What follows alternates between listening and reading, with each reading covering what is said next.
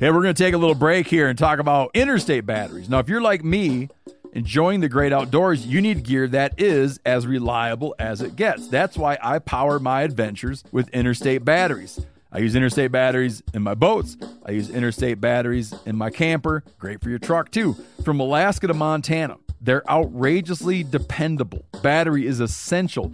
With over 150,000 dealer locations, finding one is easy. For all your vehicles, land or sea, choose Interstate. Head to interstatebatteries.com and find your power today. You know what my favorite text is?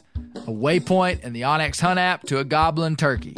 The list on the onX Hunt app features for chasing turkeys is long, but knowing exact public and private boundaries and land ownership details will help you find more places to hunt, whether that's on public or private. I'll be toting the Hunt app through the spring woods in a few states this year, and I recommend you do the same if you want more turkeys on your table. Also, onX has a special offer for you. Use code BEARGREASE to receive 20% off your membership at onxmaps.com slash hunt this spring. Maui Nui is on a mission to help balance axis deer populations for the good of our environment, communities, and food systems on the island of Maui. They've shared over 126,000 pounds of nutrient dense protein with the Maui community. Secure your spot now. Become a snack subscriber and join in helping to build more resilient food and ecosystems on Maui. Visit MauiNuiVenison.com. That's M A U I N U I Venison.com and use promo code BEAR for 20% off your first order.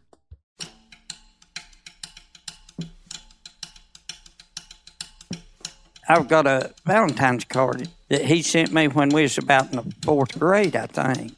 On that Valentine's card he sent me, he said, "We bear hunters, ain't we, Roy?" That was his dad. Alvin David's dad. Yeah, his dad. He said, "We bear hunters, aren't we?" We bear Roy?" hunters, buddy. And what grade would you? How old would you have been? We was in the fourth grade, so ever, ha- ever when that was. On this episode of the Bear Grease podcast, we'll continue to explore southern Appalachia. This is part two and the final episode in our series on this region. We'll talk to Mr. Roy Clark and Ira Jones about bear dogs, and we'll dive into the deep end with Dr. Dan Pierce as we try to understand the real story of moonshine, NASCAR, and bear hunting. We'll also talk about a slithery subject, one that you'll have to wait until the end to discover. The very hmm. foundation of NASCAR is illegal liquor. That is interesting. NASCAR doesn't like to talk about that, Yeah. but it's it's foundational.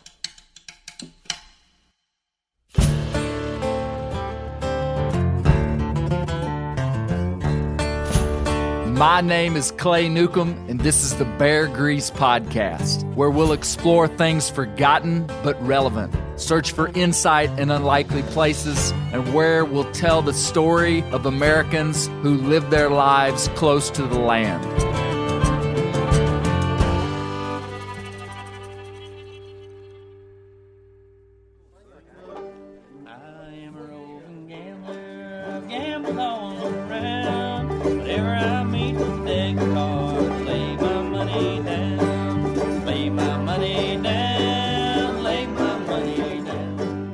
This is Mr. Roy's grandson, Rael Childress.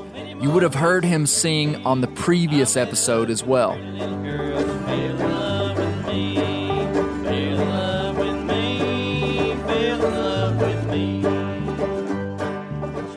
On part one of this series on Southern Appalachian culture, we define the region as the southern one third of the Appalachian mountain range. We met the Clark family from East Tennessee and discussed their farming, bear hunting, and we heard them play some music. We then talked to Dr. Daniel Pierce about the history of the region, where the people came from, and how the culture of the region was formed. If you haven't listened to that one, you ought to go back and check it out. On this second and final episode in the series, we'll be talking again with Mr. Roy Clark, but we'll also meet his friend Ira Jones as we dive deeper into their bear hunting. And I'll jump back to Dr. Pierce and we'll discuss moonshine and NASCAR and one secret topic. Before I jump in, I want to reiterate a few things. Number one, the Appalachian region is a very diverse and modern part of the United States. I've chosen to highlight rural Appalachia just because I love it and I know some great people that are a part of it.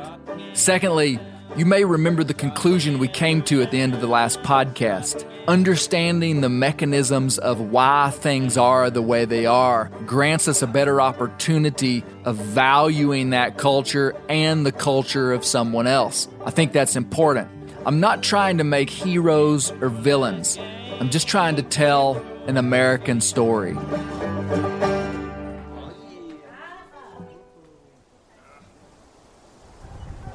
Tell me what makes what makes a good looking Plott hound to you.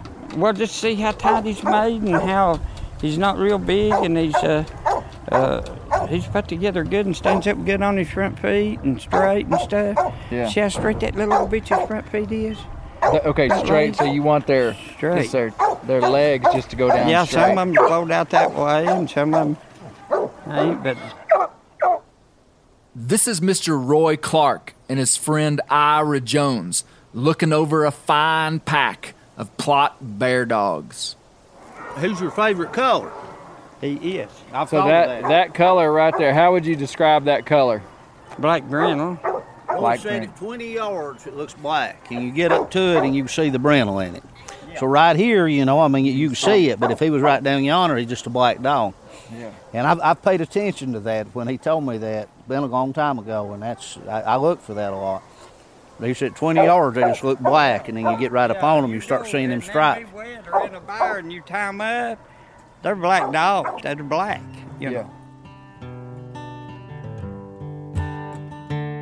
Roy's life in in in Appalachia, he he's he, he is Southern Appalachia in my opinion. Yeah. And and that's I mean from the the music to the just the way you're welcome. You'll never come here that you won't feel welcome. That's I right. don't care if it's at midnight. You'll feel welcome. His wife will make you feel that way. He'll make you feel that way. The, his his nephew, all the family will. Scott, son-in-law, and Yeah. wonderful people. And that's Southern Appalachian right there. That's the voice of Mr. Ira Jones, who is a friend and hunting partner of Roy Clark. These two breed and raise hunting dogs together. However, to understand the closeness of their friendship, I'll need to fill you in on a cultural nuance that may not be intuitive. It's this raising bear dogs together requires a high level human bond. Much trust is involved. Family lines of dogs are typically closely guarded, not because they want to be kept from others, but simply because they've got no dogs to spare and they simply aren't for sale. In a pet world, you can buy stud services or puppies from breeders, but in many parts of the bear hound world, this isn't the case. All this to say is that Ira is a great friend of Roy. Well, I'm just, you know, listening here and, and, and thanking Roy and, and our friendship. And one thing that really stands out a lot to me with Roy is, you know, to have a friend, you got to be a friend. And Roy really understands that as, as good as anybody I know. And, you know, we all like the good times in our life. And when things good, you know, when things ain't going so good or a little sickness and trouble, you count on Roy. He'll call on you. And he, he just, he's consistent in that. And, you know, I was listening to him talking about some of the hunting and, and, he's he's the very best at this right here. He wants everybody to have a good time. He- most people you hunt with would rather show you their dogs. And you're hunting with me today, and and Roy he worries about everybody on the hunt to have a good time. He mm-hmm. wants his dogs to do good, and they will. They- They're mm-hmm. well polished hounds. He he wants everybody else to have a good time too, and get their dogs in. And, and that stuff is just it's just foreign to a lot of people. You know, the, the it's, it's very competitive anyway, and Roy does his best to keep that out of it. And, Yeah. and he's a man of his word, and what he says he means, and he's truthful in it, and he, he's I mean he's awesome. He really is. I've never met anybody like him, and and, and I, I truly mean that. He he knows how to be a friend, and that's something that most of us forgot. We want friends, we don't really like being a friend sometimes. Yeah. Yeah. Ira went on to talk some about Plott hounds. No doubt. I mean, when you when you're talking about dogs, and I've hunted a lot, you're to see some good and all them, bad ones and all of them. And and we're not claiming the Plott dog is a superior, a number one meat ever need you got. But it's if you get behind it, I've always said this: just because the dog is brindle, don't mean that I'm. All, I might look at him a little closer, but it's about bloodlines and that's something that we're we're pretty rich into is the bloodlines. We're not just hunting a color; we're hunting a, a particular Right. type of dog that his family for generations is is, is had big influence in, and I like to feel like we've had a little influence in, in a bloodline as well on our side of things, and th- these. You know that's kind of where it's at. It's these bloodlines. I was looking today before I come over at some papers. I was trying to track down some papers, and just looking back and how far back we're going on some of these dogs, and I like that. And uh, you know, heavy fan of line breeding. I know Roy is. Tell me what song you're singing, Jill. Uh, Hound Dog Blues. Hound Dog Blues. What's this song about? The Hound Dog Blues. Sad hound dogs? Can't be Plott hound. Sad. This is Jill, Mr. Roy's daughter. See. Well, your old hound dog, he sure looks a lot like you. Your old hound dog, he sure looks a lot like you. Every time I see him, I always get the hound dog blues.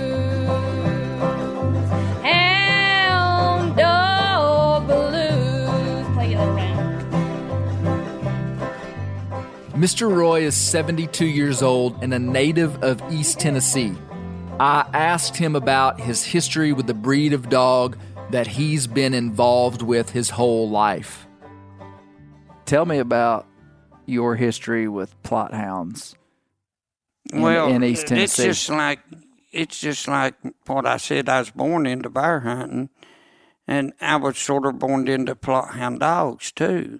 I ain't saying that that made them be better dogs than other dogs. That's just sort of what I growed up with, and uh, they we sort of had some Plotts in. My grandpa had a Plott or two, and Daddy had a Plott or two.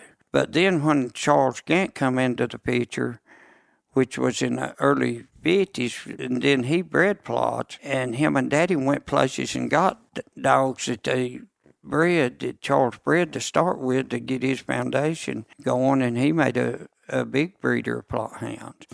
So we had Plotts to hunt, and we could get anything we wanted off of Charles and hunt it, whether we kept it or not, just back and forth, you know. Mm-hmm. And I guess I just grew to the Plott dog, but then I've owned a number one Walker and a number one Blue Tick and and a few more that's been mixed up through the years, early years, that could match up to the Plott dogs. But I guess as a whole, I've just got to see more out Plotts and, and I have anything else. I actually believe, my belief on the Plott dogs is, is uh, they all ain't going to make number one bear dogs. But I believe you'll get more out of Plott dogs than you will any other breed. I really believe that. Now, they, there's people that probably won't agree with me there. You folks are a very diverse audience, so I've got to explain something very serious that just happened. A small percentage of you just got your feelings hurt when Mr. Roy declared his devoted allegiance and love of the Plott dog because you don't hunt Plotts and you wish that this podcast was about the breed of dog that you hunt. And there's a much smaller group of you who are Plott dog junkies that just got validated and are pumping that five star rating on iTunes right now. This is exactly why I love houndsmen. They're so dang passionate. But most of you people don't have any reference at all of what a good breed of bear dog is. So you have to trust me when I say that this is a contentious topic that nary a podcaster dared delve into. You see, there are multiple breeds of hounds. The United Kennel Club registers Treeing Walkers, Blue Ticks, Black and Tans, Red Bones, English, and American Leopard Hounds. All of these breeds can be used for bear hunting, and Plotts are a minority percentage by far. Most would agree that some variation of the Walker Hound dominates the hound world. Walkers are a beautiful tricolored white, black, and brown dog. They're wildly popular, and that's probably why this podcast isn't about them. The Plott dog is known for the cult like devotion of their owners and the unique story of the formation of the breed. But that's for a future conversation. Consider yourself informed.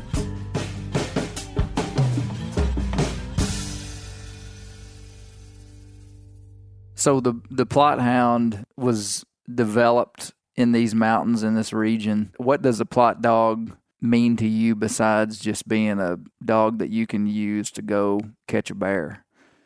I mean, do you feel like you have some deep emotional connection to a to a Plott hound? Yeah, I feel that, and I've got too many now. But it's sort of like owning a owning, say, a racking horse or a walking horse, and you get used to them. Well, then a a quarter horse or a non-gaited horse that trots and jars you to death, you don't like that. You like that good smooth ride that uh, run and walk or that racking horse. You get close to the Plotts, and to me, they'll make a house dog, a bar dog, and maybe the quietest dog you ever seen might be the best bar dog you ever seen. And I'm sure if you had walkers or you had blue ticks or you had something else, and that's what you bred and that's what you got used to, that's what you'd like. But I just got into the Plotts and I had an easy access to them, and, and that's just what I liked. Well, it really is part of the mountain culture over here, and the story of the Plott hound is so unique. I guess you know that we we was live so close to where the Plott started from that they give us a better we had a better shot at, yeah. at getting Plotts and stuff. Well, I just say this much about the hunting and about and and Ira's sitting right over there can vouch for me a little bit. I've bear hunted a long time, and I've mostly hunted Plott dogs. But everybody can hunt whatever they want to. That's just what I've mostly hunted. And I feel like in my lifetime that uh, that we've owned some as good of dogs as you could bear hunt. And I feel good about the dogs that we've owned and bred and trained ourselves and not had to go out and buy dogs, didn't have the money to buy them no way. And all the dogs we've used is what we've trained ourselves. So I feel like that's a good accomplishment and I feel like I've owned dogs that I would have hunted with anybody that owned, that wanted to bear hunt. And I don't feel like I'd been ashamed of. That's saying something. That's what I think anyway. In effort to understand hunting and the human bond it produces, I want to let you listen to a short clip which is completely taken out of context, so you have to pay attention for it to make sense. But the moment involves real tears. In 2019, on my former podcast, the Bear Hunting Magazine podcast, I interviewed Mr. Roy and the Laurel Mountain Bear Hunters, which is basically the longtime friends that he hunts with. It includes fathers, sons, daughters, old and young alike. In this clip, Mr. Roy is talking about a Valentine's Day card he got when he was in the fourth grade from a man named Floyd Ray Ford, who is not in the room. But Floyd's son, Alvin David, is in the room and is now in his mid 50s. Alvin David is not mic'd up, but Mr. Roy's attention turns to Alvin David and he begins to speak to him. I've got a Valentine's card in there that he sent me when we was about in the fourth grade, I think. And on that Valentine's card he sent me, he said, "We bear hunters, ain't we, Roy?" that was his dad. Alvin David's dad. Yeah, his dad. He said, "We bear hunters, aren't we we?" bear Roy?" hunters, buddy. and what grade would you? How old would you have been? we was in the fourth grade, so ever ha- ever when that was. How long ago would that be? About, Or what? about nine years old, right? Yeah. Eight, nine, something like that. So you stuck with you went ahead and just stuck with that identity, didn't you? Yeah. Yeah. His daddy sort of left us come and went some. He's back now. Maybe he'll stay. But that boy right yonder ain't never fired today, buddy. Mm-hmm. Mm-hmm. Yeah. Mm-hmm. I love him. I'm I love it too. Yep.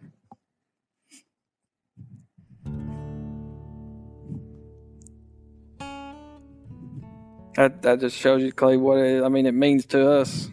You know, it, it's uh, it's beyond just uh, going out and having a big time hunting.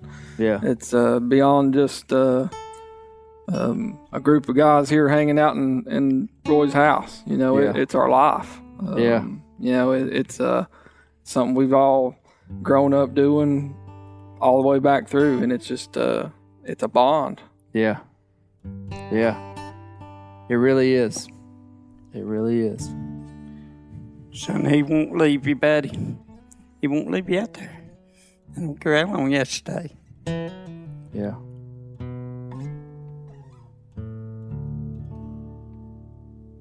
I wanted to get a perspective from Mr. Roy about moonshine in the region. Part of this section you would have heard in part one of this series. My daddy and grandpa and uncle and some of their close friends and stuff probably turned me against uh, drinking and stuff because they stayed drunk all the time. So you don't drink.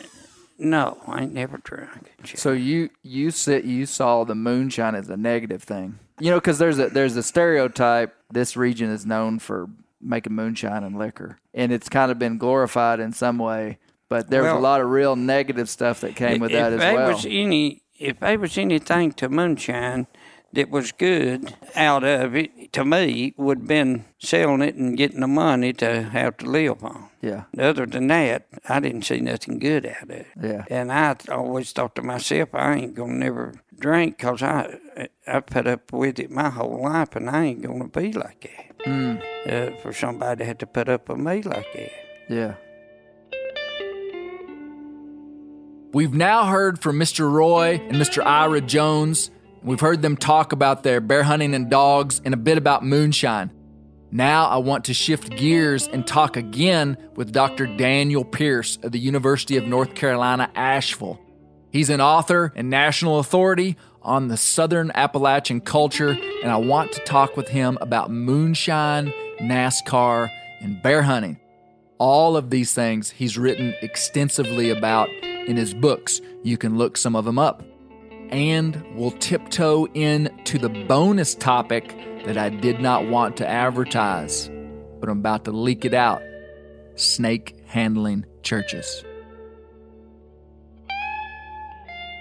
So tell me about how liquor played an influence in the culture here. It was huge. You know, for one thing, my mother doesn't like this at all. You know, you know, culturally, you know, one of the things that this Scots Irish brought was uh, the uh, Gaelic word. I can't even pronounce it, but for liquor, it's like water of life. You know, and so I mean, it was it was uh, you know, it's a big part of life. It was just common, It, it, it yeah, uh, you know, I mean, you know, there are stories. even think- though they were Protestants. A lot of them even though they're Protestant, I mean, you know, prohibition doesn't doesn't come into the picture really until the late 1800s, early 20th century.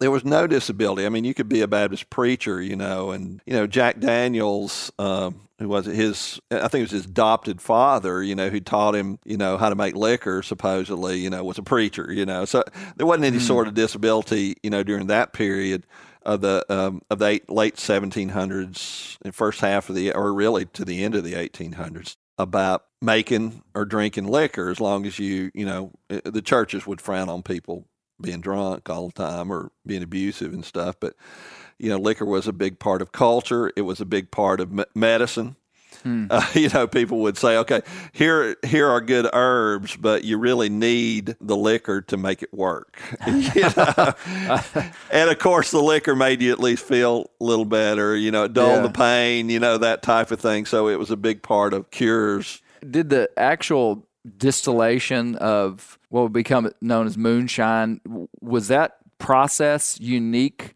to America, or was that exactly what they were doing Yeah. in Ireland? Yeah, yeah, it's Same it's, thing. It's the same thing. Yeah, and again, Okay. in a lot of cases, they you know they would bring a small still with them. The cultural importance, the economic importance is is is huge, and people have this notion about subsistence and how people provided for all their own needs. But there's certain things you can't do with that. One of those things is you can't pay your taxes. You can't pay your property tax, mm. and these people had to pay property tax in order to keep their land. There weren't a lot of ways to get cash. You could there were some like medicinal herbs like ginseng in particular that had high value, or you sold hogs or cattle. But the most dependable source of cash for people in this region, and this continued after you get into the federal excise tax, which makes most much of it production illegal, is liquor. So in the just in the 20th century, there was a prohibition on liquor. I'm trying to find out how this was this was illegal because Okay, there was a time yeah. when it wasn't. So there was a prohibition on liquor, and people were making it illegally. And then number two, I guess it would have been people making untaxed liquor or, or making liquor illegally and, and it not being taxed. So describe to me how it was Okay. became so yeah, so original. I mean, people look at this, you know, and, and talk about moonshine, and they say, "Oh, prohibition," and I say, "Well, for forty years or so, it's not prohibition because 1862, the U.S. Congress passes a um, an excise tax on liquor." Which is still in effect to this day. Now, that had been tried once before by Alexander Hamilton, resulted in the Whiskey Rebellion in Pennsylvania, and widespread ignoring of it in other parts of the country. Thomas Jefferson got elected at least partly because he pledged that when he got elected that excise tax on liquor was going away and it did. and so for, you know, for, you know, up until 1862, you know, from roughly 1801 to 18 well actually and and, and before Alexander Hamilton, it was perfectly legal to make liquor. anybody could make it. Anybody can Untaxed. make it. Yeah, sell it any amount. 1862, they of course this is in the midst of the Civil War. It didn't have much in, impact, or it didn't, it didn't have any impact in the Confederate states. But then once the war's over with, they're subject to this excise tax. So you had to make a decision to pay the tax. One, in order to get a license to make liquor, you had to make a significant amount. Most of these people are making you know relatively small amounts for their own consumption and for you know as a as a barter item or Right. uh, you know a cash item, and they're not making enough to qualify. Even if you are, and if you're making you know right just over the limit, you're not making enough to make not. any profit. I can see what's happening here. They're getting set up for kind of a outlaw Yeah. liquor culture. Well, you can't. Yeah, okay. Again, this is deeply embedded in their culture. This is and incredibly then all of a important. sudden the government comes Right. in, who they probably distrust anyway. Well, it's the says, federal government, taxes." you know, in Confederate states. You know? Yeah. I mean, and, and This of course, train wreck waiting to happen. There are plenty of Unionists like my kin, you know, who my great great grandfather fought in the for the Union Cavalry, you know, Mm-hmm. and so and that whole thing of independence and this is my right, you know, this Yeah. is my God given right to make liquor, and and of course, you know, the not a lot of respect for the federal government in in much of the region, and even people that supported the union didn't didn't think it was appropriate for the government to do this you know and again for for for, for most people you know, they couldn't make any profit off of making it legally and paying Yeah. the tax and so you have to ask yourself the question okay am i going to do make it legally? That's pretty much out of the question for most people. Or am i going to quit making it? Or am i going to make it illegally? And and there is kind of a misconception uh, ab- about moonshine because not everybody who's making moonshine is like a career moonshine maker. You know, these are mainly small farmers who make it in the you know in the off months. It's it's kind of an off Yeah. you know uh, after the harvest and before you start planting. Yeah. Uh, and it's cooler. That's a better time to make liquor anyway. You don't want to make it in hot weather. It's hard. It's it's it, it doesn't make as good a liquor. And so, you know, that's part of their seasonal thing, you know. And so most people are doing it again, you know, not making a lot. But now, of course, they have to get more creative in terms. They can't just go walk in the store now, you know, with a load of Yeah. liquor and, and exchange it or, or, or get cash for it. So they got to find new ways to Mm. to market it. And then when prohibition comes in in the 30s, when did prohibition? Prohibition comes in actually in much of the southern Appalachian region. Most states passed um, what were called local option laws, where like a county or a municipality could make their liquor laws. And so they may say you can't make liquor within so many miles of a school or a church or something like that. And, and, and pretty quickly, a lot of counties go dry. And then you get statewide movements, like North Carolina, for instance, becomes a dry state in, in one of the first in the South in uh, 1909. 1909. So well before national prohibition, much of the South and Does that mean you couldn't buy or sell? can't buy, sell, make uh, Wow. legally. You know, and so this this eliminates the legal thing, which is great if you're an illegal producer. Prohibition's the best thing that ever happened to these guys Because dem- demand. because the demand up. skyrockets for them because there's no legal production, there's no legal sale. This is a good place to give an overview. National prohibition was in effect from 1920 to 1933, and during this time, making or selling alcohol was illegal. So, overnight, distilling liquor became an incredibly profitable business. However, in many states and counties, it was illegal long before that, and many made it illegally to avoid taxation and permitting. Maybe this is obvious, but moonshine got its name because distillers made liquor at night under the light of the moon. The process requires heat, which means you have to have fire, and fire makes smoke, which can be seen in the daylight. Prohibition led to a period of organized crime that was fueled by distillers. Speakeasies started to pop up all over the country, which were basically secret and illegal bars where illicit alcohol was served. Dooley was a good old boy, he lived below the mill. Dooley had three daughters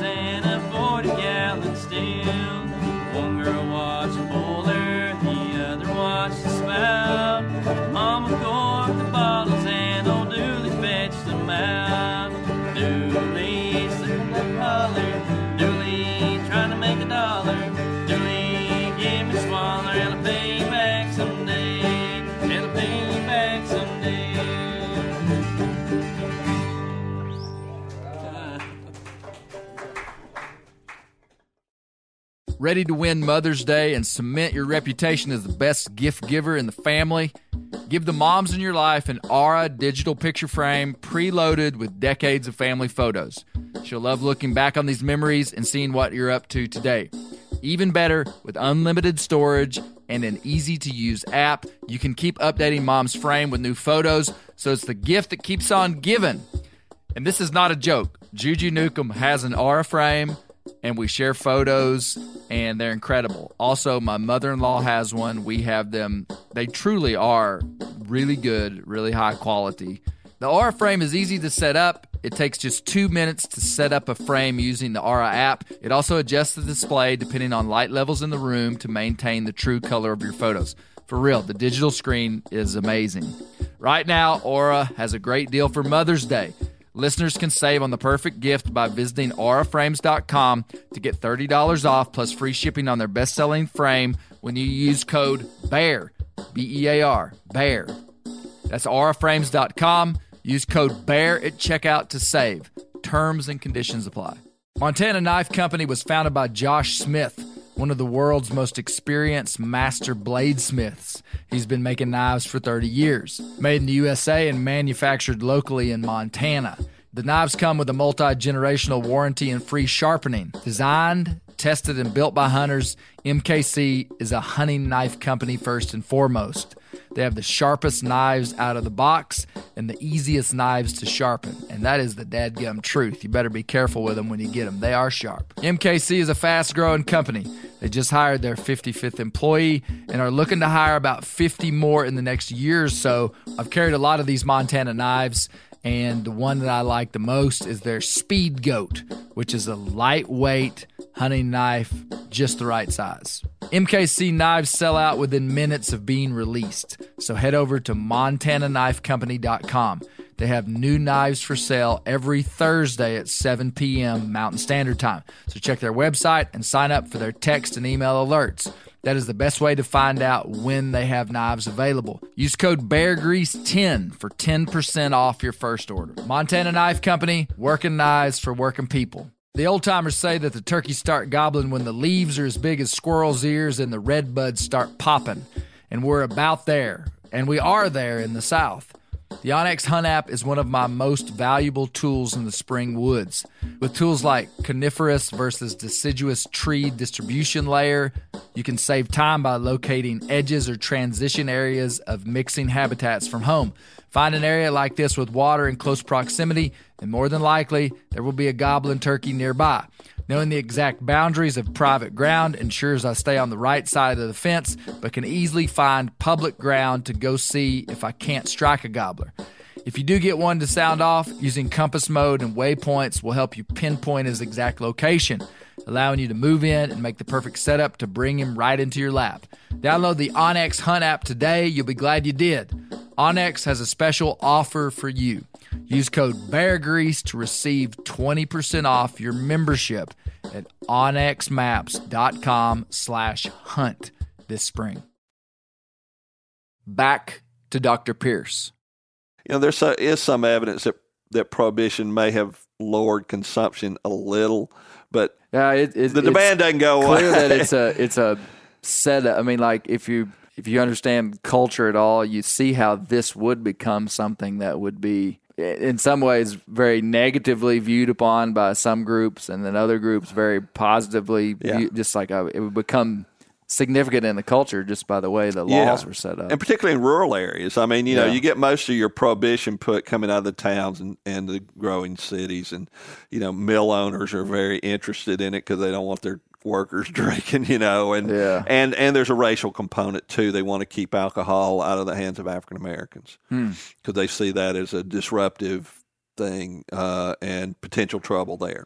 Hmm. Uh, and so a lot of this actual prohibition stuff comes in alongside white supremacy campaigns and Hmm. Jim Crow laws and stuff like that, you know, in the early 20th century. let me let me ask you this. I, I had somebody that I really respect give this perspective to me, and he's an Appalachian guy, big time. He said that the moonshiners, and I think he was particularly talking about the moonshiners during Prohibition, were like the meth dealers of our time. And so his whole point is why are we glorifying these guys that had such a negative effect on society? And Yeah. and I and I'm certain there are place there are situations where what he's saying is like 100% true because he said he said Clay there's been a lot of Appalachian women and kids beaten neglected because of moonshine and uh, you know and he had a strong point to me tell me do you feel like that's Yeah. an accurate depiction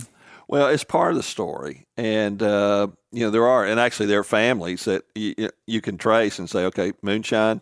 They made moonshine in the you know you know, and that continues, and then they get into the late '60s or something. That market dries up. They start growing marijuana, you know, and then later they're going to move into meth and stuff like that. So that that happens, and for sure, uh, moonshine. You know, and I always in in uh, homage to my mother, you know, I always have to point out the negative sides of this, you know. Yeah. So there there are a lot of there's a lot of downside to it, you know, in terms of of uh, you know what it did to families. The other thing is that people kind of now because there's kind of a craft almost craft moonshine Yeah, sure. movement now, you know, and then the quote legal moonshine business, you know, and there are these notions about oh these fine liquor makers, you know, most of the stuff they made was just horrible. I mean, and they would put, and of course, you know, because it's not regulated, who knows what's in it, Hmm. you know, and they used all kinds of things from chicken manure to lye to buckeyes to you know anything because what they wanted to do well and, and w- one other thing when prohibition comes on big time the whole recipe for liquor changes and it's much less corn Hmm. and a lot of refined sugar which which distills much quicker and at a higher proof Hmm. than than just corn you know the traditional recipe was you know basically you got cornmeal you got corn malt and water and you let it sit for a week in you know in in barrels or something like that and it makes what they call a beer and then you take that you pour it in a still and you distill it you know and it goes through the coil and all that but that changes you know and this and this uh sugar liquor as they call it you know i mean it's call it bust head and stingo and it's just bad stuff and again you don't know what's in it you know Mm. and again particularly later when you get like people start using galvanized metal i mean that gets you get a lot of So of you get some people getting sick or dying. well, you get people dying, yeah, because of the lead oh, acetate, really? you know, that that goes into it. People are are using, you know, car radiators for condensers, you know. Mm. So you don't know. And so there, you know, there are a lot of potential problems. On the other side of that, and I think the thing that's missing from a lot of moonshine stories is that for a lot of people, they were involved in this business for a relatively short period of time, usually probably as a young man. Or as, you know, one thing I, I found lots of women uh, involved, particularly in selling, you know, widows, women who've been abandoned. And so people use it as kind of an insurance kind of thing, or as a way as a young person to get together, you know, what they call a grub stake, you know, make some cash money, buy land or, you know, do whatever, you know, and then you go. It, I've got a friend who's written a really good book called The Spirits of Just Men, and he kind of looks at his own family history as kind of a framework for this book on moonshine. And his grandfather told him, like when he was an eight, he had no clue. His grandfather was like a pillar of the community in a rural community in, in Virginia. Just, you know, he deacon in the Baptist church and so respected in the community, total teetotaler. And uh, he tells him that, yeah, you know, when I was 14, I, I left home. I went to work in a cotton mill. And uh, when I had enough money, I got a car. And then I hardly, uh, started hauling liquor to West Virginia, to the coal towns. And uh, it was like, he was shocked, you know. And so, you know, he couldn't believe it. But, you know, he made enough money. He comes back home with this money. He buys land again, and he's the pillar of the community, you know. Mm. And nobody, and never breathes a word of what he'd mm. done. So there's mm. so many families. So again, there's that negative side, but there's also this side where it was again for a lot of people, you know, a way that they could hold on to their land or buy Yeah. land or, you know, get started in life or or get through a bad patch in their life. And one of the things, because there's kind of this notion about moonshiners kind of being these ignorant rednecks, you know, stupid, overall wearing hillbilly. A lot of your moonshiners were your more, I think, intelligent, entrepreneurial types. Hmm. And some of these people, you know, got pretty successful Yeah. at it. In fact, if you look, one of the things, there are a lot of things I can't prove, but I believe pretty strongly. You can look at some major, or well, lots of businesses and even major international corporations who got their start and finance capital from proceeds of Ill- illegal alcohol. Hmm. Because these people, you know, and if you're really good at it, and and some of these people, you know, by the well twenties, thirties, forties, they're making millions. Wow. And if you got that much cash, you can't walk into a bank with it. You got to do something with it. You got to do something with it. And Yeah. so, you know, you can see, and it, it's really interesting to look at some of these really heavily, you know, counties that have a lot of a big reputation in terms of moonshine, and then look at some of the corporations that come out of these places. And you got to ask, Mm. okay, you know, or banks even They got their start in some old got money. their got their yeah exactly. you know, so again, there it- it's a. Uh, it's an interesting, you know, for, for, for most people though, it's it's it's part of subsistence. You know, it's Yeah. part of getting by. It's part of paying my property taxes. Yeah. This is a good place to tell you a family story related to moonshine. My family. Such stories are fairly common in this part of the world. You may remember my sweet mother, Judy, from a few podcasts back. We call her Juju. She's as close to a perfect mom as possible, but there are a few mysterious secrets lurking in our family's past. Her father, Houston Millsap, was born in 1916 near Waldron, Arkansas. He became a teenager during the peak of federal prohibition. The full story isn't known, but he worked for a family of moonshiners that the authorities were dead set on busting. We don't think he was involved in actually making liquor, but he was associated with this family. When he was 16 years old, he was apprehended and questioned about his knowledge of the illegal operation. His mouth was sealed shut, and he would not leak a drop of information. This is where some of the mystery lies. I don't know how they got away with this, but because he wouldn't talk, they sent him away to a juvenile detention center for an extended period of time. My mother was told that, quote, when he came back, he was skinny and wouldn't talk about what happened there. couple of things here, potentially positive and negative. When my father spoke of his father in law, he said Houston was honest to a fault. He wouldn't turn in those moonshiners even when it would have gotten him out of trouble. This was viewed as honorable. However, my mother and wife collectively said to me, Clay, if your son was working for some meth dealers and went to jail because he wouldn't tell on them, do you think that would be honorable? The time in that detention center changed Houston's life most likely for the worst. These ladies make a strong point. With that story, we're going to switch gears. Dr. Pierce wrote a book called Real NASCAR White Lightning, Red Clay, and Big Bill France. I wanted to get some context on NASCAR. Dr. Pierce, tell me how NASCAR fits into Appalachian culture. Well, first off, when I first started doing research on on NASCAR, I really thought because a lot of it's you know when you get into the details of stuff, it's always a lot more complicated than you think. You know, a lot of the stereotypes and the standard stories are you know are kind of myths and stuff. And so the myth of NASCAR, you know, was the whole these moonshiners were you know, when the automobile came in, you know, they got very good at modifying them and they're outrunning the law, you know, and these, these, uh, you know, I don't know if you know the movie Thunder Road or anything, you know, or the Dukes of Hazzard, you know, that kind Right, of thing, right.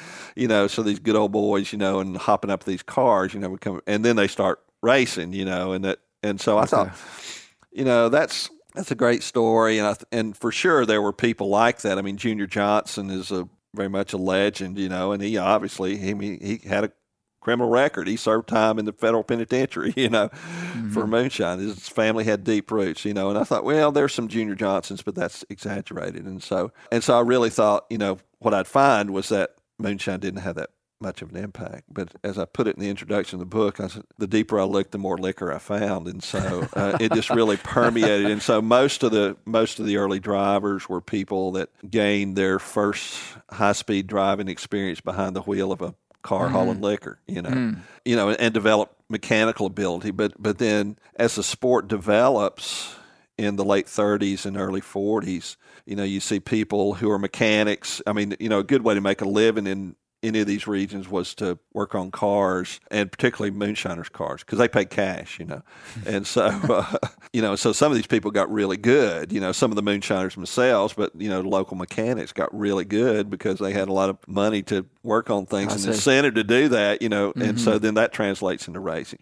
Then you got okay these people have cash they need to do something with so a lot of the promoters were people who were kind of big time in the liquor business and they're moving cash and then even the people that built the racetracks in the early days a lot of them were Liquor money. were liquor So, money. d- did NASCAR start here? NASCAR starts, you know, technically in Daytona. Okay. Daytona Beach. Bill France, uh, who was a mechanic who moved to the area, and he gets involved. They originally raced on the beach at Daytona. That was the biggest race of the year. But then it spreads through the region, and as it spreads through the region, these moonshiners start coming in, and all of a sudden, you got people like Lloyd Seay He shows up in Atlanta at Lakewood Speedway for one of the first big stock car races there. He's 18 years old. Nobody's heard of him and he wins the race. You know, well, the Atlanta Constitution has an article the next day that says nobody heard of Lloyd Seay and he comes out of nowhere to be, you know to win this race against some of the top race drivers in the country. You know, said nobody heard of him except for the Atlanta police. And uh, yeah, and at 18 he already had a long record and Oh, reputation. wow. You know, for hauling liquor Hey, out I of heard Dawson a guy say the other day. He said, uh, he said, if you want to find the real race car drivers, he said, find the revenue officers that were good at catching these guys. well, the revenue officers were generally outgunned because they were driving some crappy government car, you Yeah, know, and this yeah. guy had, you know, every performance part you could buy out of California, you know, on it. So, uh, and so, yeah, all the way from, you know, Bill France. Uh, I mean, there's some questions about Bill France, but you know, and the France family still owns NASCAR. He he definitely knew lots of people, and you know he always denied that he knew anything about it, but he knew, and and actually was business partners with lots of people. And again, you know, most of the people, again, track owners, promoters, car owners, mechanics, and then drivers themselves, you know, were people who got their experience or their money, you know, out of illegal liquor. So the very mm. foundation of NASCAR is illegal liquor. That is interesting. NASCAR doesn't like to talk about that, Yeah. but it's it's foundational. You know, I tell you who else can drive good in the Appalachians, and that's bear hunters. Um, modern day bear hunters uh, trying to cut off dog races. Tell me, tell me what you know about bear hunting with hounds. Not we we earlier we talked about how uh, there was a free range hog culture here, pretty dominant, and those guys would have like for sure been using dogs to round it up. Is that where we uh, or well, North Carolina, this part of the world has such a rich history with hound hunting from the Plott hound, Right. which is the state dog of North Carolina, which was a bear and hog dog, a big game dog. Tell me what you know about bear hunting with hounds. Yeah. This is part of the German influence, actually. You know, the hunting with hounds, because again, it's a, it's, it's more of a, and and I guess people who, who, who work for the nobility, you know, brought those skills and brought dogs with them. Right, right. in many cases, and so you know these breeds develop. But it, you know, bear hunting early on, in particular, of course, hunting becomes important for subsistence. Bear grease and you know maybe a bear hide or something could be good, but it's not exactly necessary for your subsistence. But it's a communal activity. I mean, traditionally, the way bears are hunted, you know, and again, this is Yeah. you know, you go back to the Cherokee and what these people learned from the Cherokee. But again, they're bringing something new to the equation, which is which are hounds. And so, but it's an important communal activity, and you and you go. I mean, even today, you know, you go. I mean, it's like uh, it's generational. Yeah. You know, you got the the old guy, you know, who's been doing it for years and has that that deep knowledge, and then the younger guys who can still run the mountains, and then the kids. You know, you see, you know, a mm-hmm. lot of boys and you and you'll see girls these days, you know, out with these folks on a bear hunt. Here is our secret topic. My curiosity pushed me to ask Dr. Pierce about the snake handling churches of Appalachia, made famous by some recent television shows. Honestly, I'm hesitant to bring it up for fear that drawing attention to this would paint an untrue picture of the vast majority of Christians in southern Appalachia, but I decided to leave in this portion of our interview. You'll have a greater chance of being struck by lightning than meeting someone who handles snakes for ceremony. It's extremely rare. I also want to say that I believe deeply in religious freedom. So my intent is not to mar anyone's reputation or bring into question their motives, but purely to peer with a curious eye into the snake handling phenomena. Dr. Pierce, you hear of these snake handling churches Yeah. in the Appalachians. And I know that there are churches that do that. How common is that? Is that sensationalized? And kind of where did that start? Yeah, it is sensationalized, you know, and of course, you know, cable's picked up on. I think there was a uh, a show called uh, Snake Salvation or something like that, Yeah, you know, on on some cable channel, you know. But and it's something, you know, it's kind of an interesting history in terms it grows out of um, Cleveland, Tennessee area, and there's a guy in that area named George Hensley who a lot of the start of this is credit to, who's who's who's kind of alternately a preacher and a I don't know, rounder, moonshiner, you know, it just depended, you know. He'd, Okay, he'd repent and come back, but he, you know, he takes, is it Mark 16, I think? Right, there's a Uh, biblical passage in right, the Gospels you know, that says, says, yeah, and, and, and it's really interesting, someone who's interested in religious history as well, but that someone didn't do this earlier, you know. Did it totally have its roots here? uh, in, I mean, nowhere else in the world they were handling know of, snakes. no, not that I know of. And it's and it's the one it's the one scripture that says you'll hand handle deadly serpents and will not be harmed. Right. Essentially yeah, is what it drink says. poison and stuff like that. So you see this type of thing. You know, they'll drink strychnine in, in some of these. So, you know, this is early 20th century, and it and it and it kind of becomes just for a variety of reasons. You know, I mean, it's you know, it's hard to you know why do people do things religiously, but I think uh, you know it, it, it does relate to you know these are very rural churches. They're they're uh, very poor congregations uh, generally. You know, partly it you know it is something that gives that'll definitely give you some distinction in your community if you're willing to grab Yeah. a rattlesnake Yeah. you know, and and and and hold it up. And and one of the things that's really, and I I've never actually witnessed it in person. I know a number of people that have, and the thing that you know that even people. I remember I had a, a Jewish friend in graduate school, and she actually saw this, and uh, and her reaction was just like, you know, I just can't believe the faith. And actually, there have been several accounts of of of scholars or reporters or people who have been covering this, and they get kind of sucked into it themselves.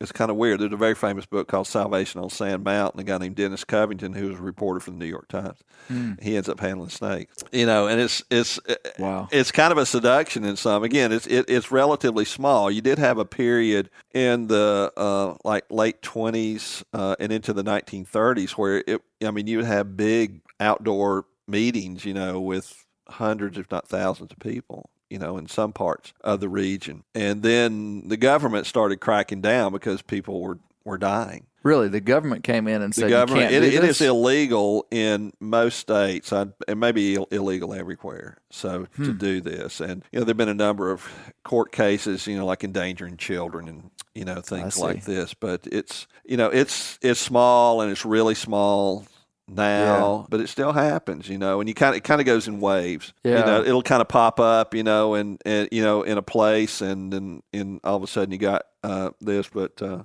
you know, and of course. You know the stereotype is every church in the region. Right, you know, which is like not true. Okay, when they're going to pull out the snakes? You know, it, you know, it's a, it, it, it's it's a very small. Do you, you do you think, and and and and I have a religious background for sure. It seems like maybe early on, and and and I, and I don't know. I haven't seen these documentaries, these newer ones about snake. I don't know a lot about it. I mean, perhaps maybe there was some genuineness inside of it, maybe at one time, and then eh, at least what I see portrayed feels like some of the newer stuff is kind of sensationalism, like like Yeah. purposeful sensationalism. And I'm I'm putting judgment on people and things I don't I don't know about. But I mean, do you think that would be true? Yeah, and I think partly, you know, the conditions that made it meaningful to people are not as common. okay. And so, yeah, and it is a way. you know, if you want to attract attention to yourself, it's definitely a way to do it. And there are always, you know, some documentarian that wants to come film you, or or reporter that wants to do a story on it. You know, and uh, and particularly when you know when somebody dies, you know, and it, and you know, you know, there are costs to being involved because most of the famous people ended up dying from snake bite, even though they may have been bit, like George Hensley eventually dies from snake bite, even though he'd been bit dozens, if not more, uh, times. How does that fit with what with all that you know of Appalachian culture?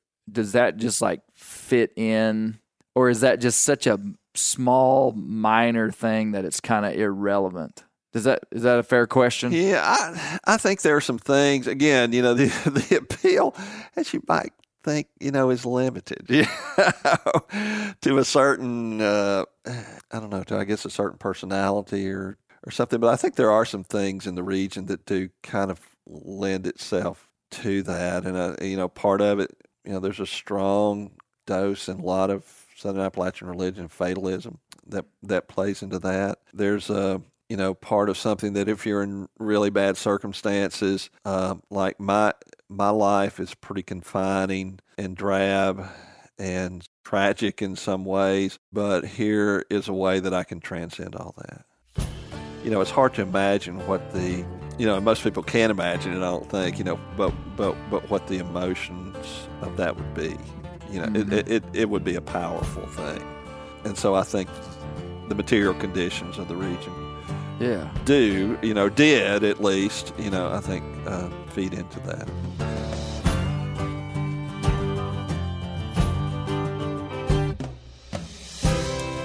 Appalachia is a fascinating and beautiful place with a diverse mix of incredible people and families that have been crafted by a complicated history. There are people with a journey tied close to the land. Honestly, every place on earth has such a story, and they're all important stories. I find myself often rooting for the underdog, for the piece of the story that's untold, or for the people who are misunderstood, or the people whose story isn't always told correctly. I can't tell all those stories, but maybe the ones I do tell can spur us to dig deeper into the stories of those all around us. I continue to stand on the premise that our appreciation of our own culture makes us more likely to value the culture of another. In closing, I believe that an authentic connection to the land helps define part of our humanity, whether it be through bear hunting with hounds, or farming tomatoes like Mr. Roy, or simply by going on a hike where you live and taking a moment to be formally amazed at the architecture and complexity of a tree. However, you do it, I hope it will cause you to ponder your own significance on this planet. Long live the regional cultures of this incredible place called planet Earth. Hey, please leave us a big fat review on iTunes and tell all your pals about this here podcast. Thanks.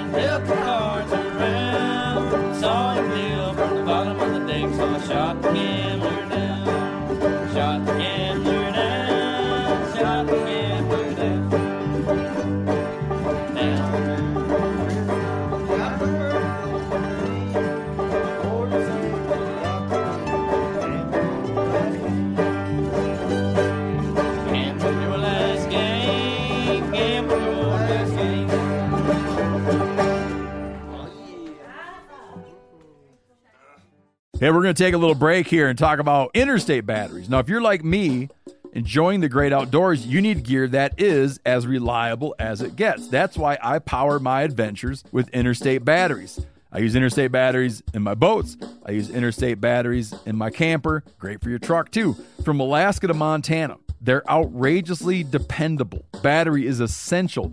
With over 150,000 dealer locations, finding one is easy. For all your vehicles, land or sea, choose Interstate. Head to interstatebatteries.com and find your power today. Sport Dog is the most recognized brand in the hunting dog training industry. The Sport Dog promise to customers is simple gear the way you design it. Every product Sport Dog builds is meticulously designed and rigorously tested in the field, ensuring it withstands the toughest conditions you and your dog may encounter. Using tracking equipment on my squirrel and coon dogs is extremely important to me. Get 20% off your first purchase using the code BEARGREASE. Go to www.sportdog.com slash beargrease to learn more.